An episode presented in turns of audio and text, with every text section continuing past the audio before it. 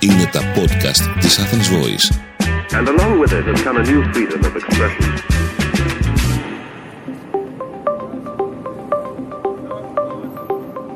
Οι Κυριακές του Κόσμου. Ένα podcast με διεθνείς ειδήσεις για θέματα που έπρεπε να προσέξουμε, μία συζήτηση διάλογος για όσα ακούσαμε, διαβάσαμε, ερευνήσαμε και θέλουμε να μοιραστούμε μαζί σας. Είμαστε ο Νίκος Παναγιώτου και ο... Ραγκονικολόπουλος Χρήστος.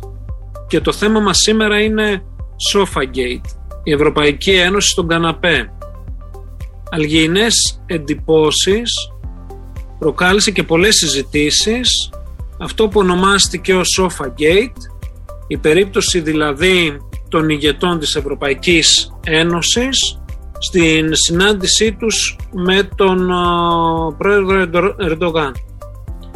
Η, η σκόπιμη, όπως υπόθηκε από πολλούς, επιλογή του Προέδρου Ερντογάν να χρησιμοποιήσει μόνο, να προσφέρει μόνο μία καρέκλα, αφήνοντας την Ούρσουλα Φόντερ Λάιεν όρθια, αποσκοπούσε νομίζω να στείλει συγκεκριμένα μηνύματα. Να δείξει είναι ένα αγαπημένο παιχνίδι του Προέδρου Ερντογάν στο να προκαλεί, να παίζει με τα όρια, αλλά ταυτόχρονα και να αναδεικνύει μέσω συμβολισμών, αλλά και πολλές φορές, όπως έχει αποδείξει, με την ε, χρήση ε, βίας ή με την εμπλοκή σε πολέμους, να αναδείξει τη δύναμη της Τουρκίας. Έτσι λοιπόν η επιλογή αυτή αφήνει έκθετη την Ευρωπαϊκή Ένωση και, και αυτό συμβαίνει σε δύο επίπεδα. Το πρώτο επίπεδο καθώς είναι το, το πολιτικό, καθώς οι ηγέτες της Ευρωπαϊκής Ένωσης, ο, Σαρ Μισελ και η Ούρσουλα Φόντερ Λάιεν, ανέχθηκαν μία συμπεριφορά δείχνοντας ότι η Ευρωπαϊκή Ένωση είναι αποφασισμένη να νερώσει τις επιδιώξεις της προκειμένου να πετύχει αυτό το οποίο προβλήθηκε εκ των υστέρων ως διπλωματική επιτυχία και ως αναγκαιότητα για να δικαιολογήσει τη στάση τους. Έτσι λοιπόν ακόμα και στην περίπτωση κατά την οποία δούμε την αντίδραση των, των δύο εκπροσώπων ηγετών της Ευρωπαϊκής Ένωσης στο πλαίσιο της αναγκαιότητας προκειμένου να συζητήσουν τα, τα πιο ουσιαστικά θέματα θα πρέπει να καταλάβουμε ότι αυτό στέλνει συγκεκριμένα μηνύματα στην άλλη πλευρά. Ότι ακόμη και παρά τον τρόπο που θα με συμπεριφερθείς, εγώ είμαι διατεθειμένος να, να, να συνδιαλλαγώ μαζί σου προκειμένου να πετύχουμε τους σκοπούς. Άρα εδώ έχουμε το πρώτο αρνητικό μήνυμα που στέλνεται προς την Τουρκία ότι η Ευρωπαϊκή Ένωση είναι διατεθειμένη να νερώσει τις αξίες της. Το δεύτερο επίπεδο που θα πρέπει να αξιολογήσουμε τη συγκεκριμένη, έτσι, το συγκεκριμένο γεγονός είναι αυτό που έχει να κάνει με, με, το, με την έμφυλη διάσταση. Καθώς είσαι σε μια χώρα που, μέλ, που μόλις έχει αποσυρθεί από τη συνθήκη της Κωνσταντινούπολης για τη βία κατά των γυναικών νομίζω ότι δημιουργεί αλληγηνές εντυπώσεις και οι συμβολισμοί είναι πιο εύγλωτοι και από τις πολιτικές δηλώσεις ή ενέργειες όταν αφήνεις μία γυναίκα να στέκεται όρθια. Αυτό λοιπόν που παρατηρήσαμε στο συγκεκριμένο επεισόδιο είναι ότι προκρίθηκε μία συμπεριφορά η οποία κατά βάση είναι συμπεριφορά διακρίσεων έναντι των γυναικών. Επιβραβεύει μια βαθιά σεξιστική και μισογενική προσέγγιση όπως την εξέφρασε ο πρόεδρος Ερντογάν με την επιλογή του αυτή. Χρήστο. Κοίτα Νίκο, εγώ βλέπω περισσότερο μια έλλειψη επίγνωσης και διορατικότητας αν θέλεις εκ μέρους της Ευρωπαϊκής Ένωσης που βλάπτει σοβαρά την ήπια ισχύ και την ε, δύναμη της Ευρωπαϊκής Ένωσης. Η Ευρωπαϊκή Ένωση παρά τις σημαντικές δράσεις της σε εσωτερικό και το εξωτερικό χαρακτηρίζεται από μια αναποφασιστικότητα, κακοφωνία και διαιρέσεις. Όλα αυτά βλάπτουν πολύ σοβαρά την εικόνα και την ανθεκτικότητά της και έχει κάνει την εντύπωση, ειδικά τα τελευταία 15 χρόνια, ότι μαστίζεται από περιόδους συχνά υπερβολικής υπαρξιακής ε, κρίσης, στην οποία πάντα τονίζεται, φαίνεται ότι πηγαίνουμε προς το τέλος της Ευρώπης. Ότι το τέλος της Ευρώπης είναι πιο κοντά από ποτέ, ας πούμε, με τα σενάρια της ε, καταστροφής να αυθονούν τόσο σε επίπεδο πολιτικών ε, όσο και σε επίπεδο των μέσων μαζικής ε, επικοινωνίας ενημέρωσης. Και ξέρεις, εδώ η άποψη που διαχέεται είναι ότι η Ευρωπαϊκή Ένωση αδυνατεί να διαχειριστεί συλλογικά κρίσεις, προβλήματα, ζητήματα και χαρακτηριστικό παράδειγμα θα έλεγα είναι η περίοδο τώρα της πανδημίας και ο τρόπος με τον οποίο αντιμετώπισε την, ε, διαχειρίστηκε την κρίση. Θυμάσαι όταν ξέσπασε η πανδημία ας πούμε τον Μάρτιο του 2020 και με τις κυβερνήσεις εδώ πρέπει να το τονίσουμε ε, της Ευρωπαϊκής Ένωσης των κρατών μελών να φέρουν λόγω των συνθήκων την ευθύνη διαχείρισης ε, ζητημάτων υγείας δεν μπόρεσε να ανταποκριθεί με ένα συντονισμένο τρόπο. Είδαμε δηλαδή τα κράτη να σφραγίζουν τα σύνορά τους, να κλειδώνουν τις ιατρικές τους ε, προμήθειες. Έτσι δόθηκε η ευκαιρία σε άλλους δρόντες, σε άλλους παράγοντες της παγκόσμιας πολιτικής να έρθουν στο, στο προσκήνιο. Για παράδειγμα η Κίνα ε, και με την έλλειψη ιατρικού εξοπλισμού που παρατηρήθηκε στην Ευρώπη ε, να, να προκαλεί απόλυτο πανικό ε, η Κίνα τι έκανε, πολλαπλασίασε την παραγωγή ιατρικού εξοπλισμού για να καλύψει τα προβλήματα στον εφοδιασμό και το χρησιμοποίησε και ως μέσο προπαγάνδας εξωτερικής πολιτικής και άρχισε και έκανε δώρα, αν θυμάσαι, σε διάφορες ευρωπαϊκές χώρες. Πιο πρόσφατο παράδειγμα είναι αυτό με τη Ρωσία και ο τρόπος με τον οποίο χρησιμοποιεί και εκμεταλλεύεται το Twitter για να προβάλλει το εμβόλιο Sputnik. Ξέρεις, το Sputnik έχει δική του σελίδα. Μιλάει στο πρώτο πρόσωπο. Ναι. ε, και αυτό τι έχει καταφέρει να κάνει. Κομμάτι τη δημόσια διπλωματία, η οποία ναι. και εισέρχεται και σε άλλους τομείς πλέον. Ακριβώς. Τι έχει καταφέρει εδώ, δηλαδή μετά από χρόνια, χρόνια διεθνών καταδικών για ζητήματα όπως η ανάμειξη τη εκλογές και η στοιχοποίηση των πολιτικών αντιπάλων, καταφέρνει κάπως να ισορροπήσει την εικόνα της. Και αν προσέξεις το Twitter, Sputnik, θα δεις ότι τα θέματα που προβάλλει είναι για τι παραδόσει εμβολίων σε άλλες χώρες, την αποτελεσματικότητά του, την αποδοχή που λαμβάνει από διεθνή ακαδημαϊκά ε, περιοδικά. Έτσι. Και ενώ στη Ρωσία πηγαίνει πολύ σιγά το πρόγραμμα εμβολιασμού του, του λαού της Ρωσίας, το μήνυμα της Μόσχας είναι σαφές. Δηλαδή ότι ο κόσμος και η Ευρώπη χρειάζεται εμβόλια και η Ρωσία είναι εδώ να σας τα προσφέρει.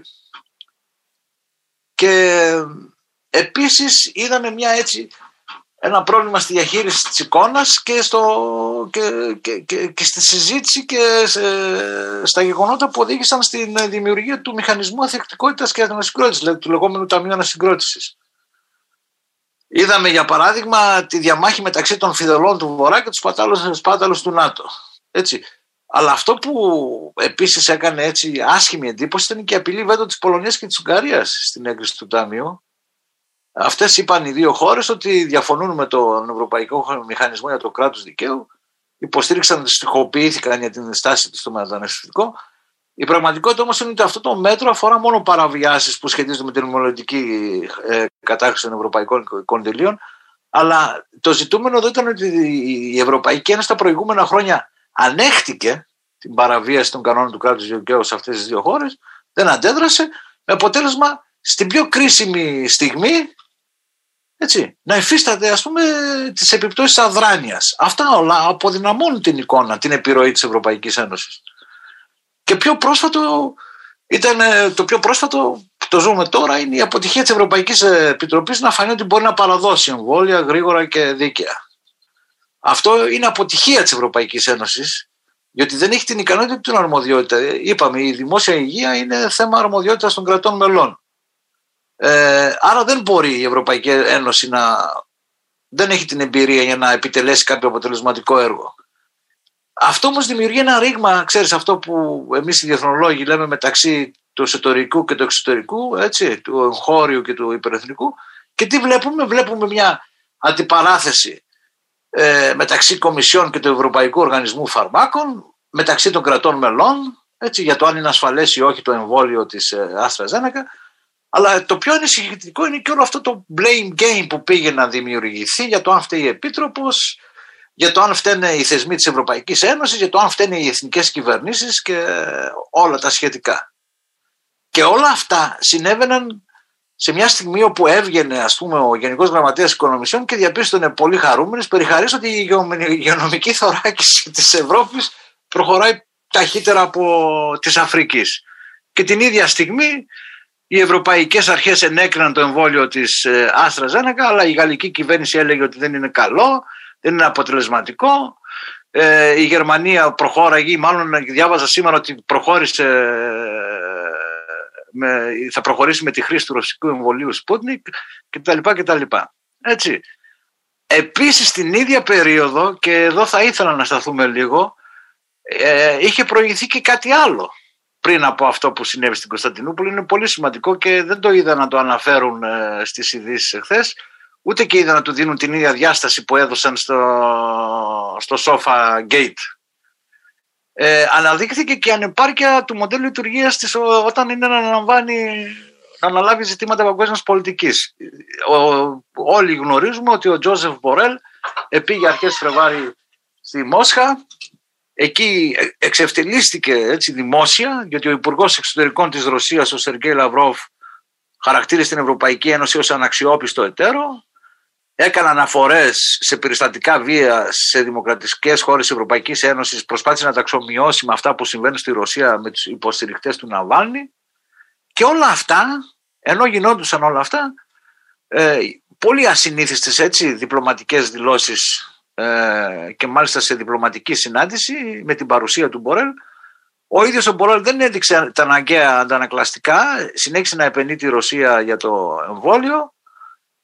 Παρότρινε άκομψα εάν θυμάσαι τον Ευρωπαϊκό Οργανισμό Φαρμάκων να το εγκρίνει. Και μάλιστα κατά τη διάρκεια της επίσκεψής του είδαμε ότι η Ρωσία τον ενημέρωσε ότι θα πελάσει Ευρωπαίους διπλωμάτες από Γερμανία, Σουηδία και Πολωνία Λοιπόν, αλλά εδώ το ζητούμενο είναι φταίει ο Μπορέλ ή φταίει η διστακτικότητα των κρατών μελών να επιταχύνουν την οικονομική και πολιτική ενοποίηση της Ευρώπης; Να δώσουν δηλαδή στον Μπορέλ την εξουσία που χρειάζεται για να διαμορφώσει μια ισχυρή εξωτερική πολιτική.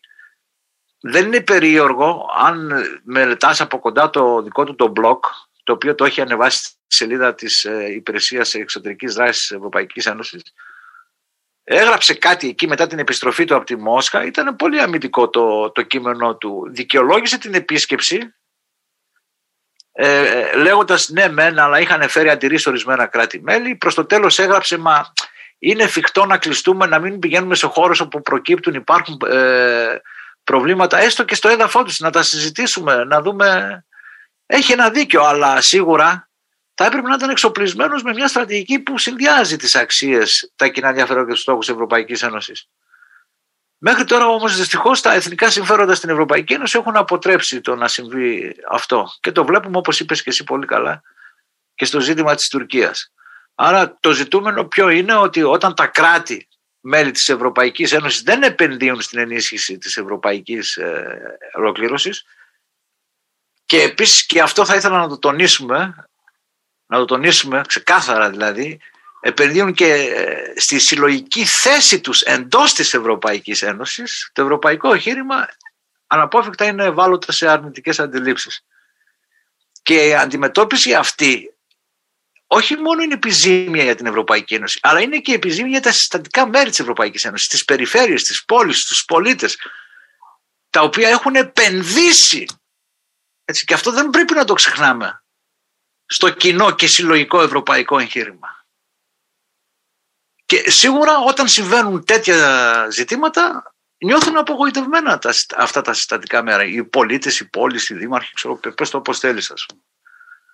Η γνώμη σου ποια είναι Νίκο; Χρήστο, εγώ θα σταθώ στην αναφορά και τη σύνδεση που έκανες με του, του περιστατικού που σημειώθηκε στην Κωνσταντινούπολη με του ανάλογου που έγινε το Φεβρουάριο του 2021. Δηλαδή έχουμε του, δύο περιστατικά, Φεβρουάριος 21 Μπορέλη στη Μόσχα, ο οποίος ευτελίζεται όχι μόνο ως πρόσωπο, αλλά ως κομιστής μιας ιδιότητας και έχουμε το κορυφαίο γεγονός, γιατί ευτελίζονται ουσιαστικά οι, οι, οι δύο εκπρόσωποι της Ευρωπαϊκής Ένωσης, ανώτερο το επίπεδο, που θα πρέπει να μας προβληματίσει όπως ανέφερες. Και για να καταλάβουμε λίγο το τι σημαίνει αυτή και να αντιληφθούμε το πλαίσιο στο οποίο γίνονται αυτά τα γεγονότα, πρέπει να λάβουμε υπόψη, να κάνουμε ίσως και μια γρήγορη έτσι, ε, ανασκόπηση του τι συμβαίνει. Έτσι λοιπόν στην περίπτωση αυτή θα πρέπει να έχουμε κατά νου ότι η Ευρωπαϊκή Ένωση είναι εξαιρετικά αργή όταν η ταχύτητα των γεγονότων απαιτεί άμεση αντίδραση. Είναι ένα δομικό πρόβλημα. Χαρακτηριστικό παράδειγμα αποτελεί η δεκαετία του 10 με 20 που ήταν καταστροφική για την εσωτερική ενότητα και το παγκόσμιο κύρος της Ευρωπαϊκής Ένωσης.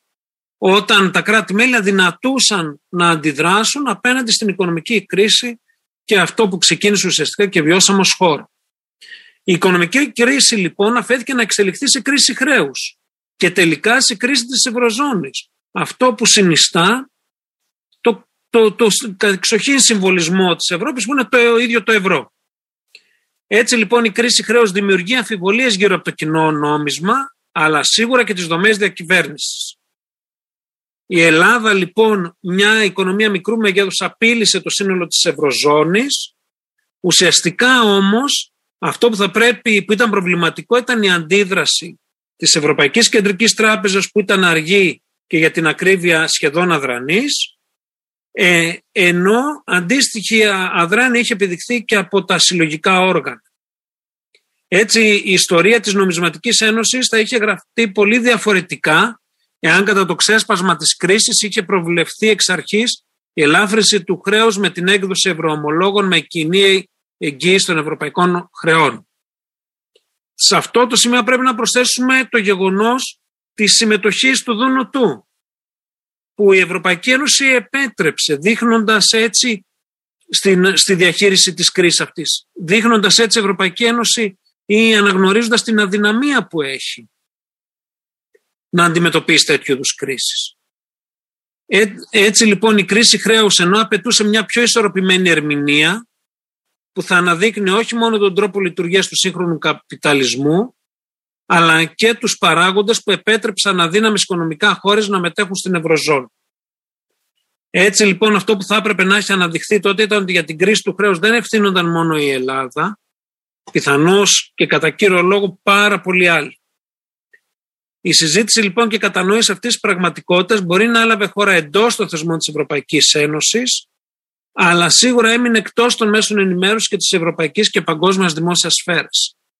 Έτσι λοιπόν όχι μόνο συνδέθηκε η βιωσιμότητα της Ευρωπαϊκής Ένωσης με την Ελλάδα, αλλά και τα κράτη-μέλη δυσκολεύτηκαν πολύ να αιτιολογήσουν στο ακροατήριό τους, στην κοινή τους γνώμη, την ανάγκη χρηματοδότησης της χώρας μας. Αυτό ήταν το πρώτο μεγάλο ζήτημα. Το δεύτερο μεγάλο ζήτημα ήταν η προσφυγική μεταναστευτική κρίση που εξέθεσε την αδυναμία της Ευρωπαϊκής Ένωσης να διαμορφώσει μια στοιχειοδός κοινή πολιτική μετανάστευσης και ασύλου.